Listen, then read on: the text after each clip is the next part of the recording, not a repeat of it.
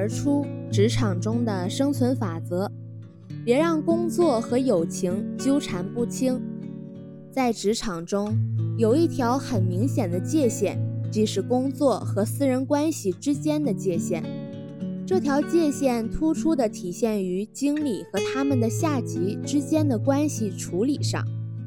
在现实中，地位的不同确实限制了发展真正友谊的可能性。如果你与一位下属私交日深，你就有可能在工作中遇到监督管理方面的麻烦。一位管理人员与他所在部门中的一名下属成了亲密无间的朋友，他们一起去郊游，彼此邀请对方参加一些娱乐活动。好几个月来，他们有规律的彼此交往。一天，迫于最后期限的压力，这位管理人员吩咐他的这位下属关心一下某个工程项目，他们争了起来。紧接着就是愤怒的对抗。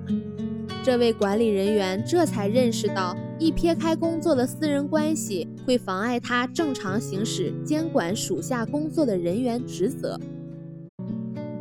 如果你真的与你的下属或领导建立了友谊，务必记住这条准则：在私人关系和工作关系之间应保持一定的距离。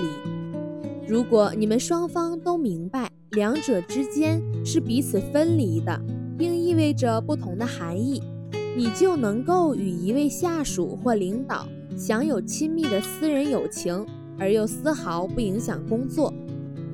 即使当两个职位相当的员工之间形成了友谊或办公室外的友谊，同样也会妨碍正常的工作关系。所以，必须坚持这样一条准则。两种形式的关系不能以同样的方式来处理，更不允许彼此互相干扰。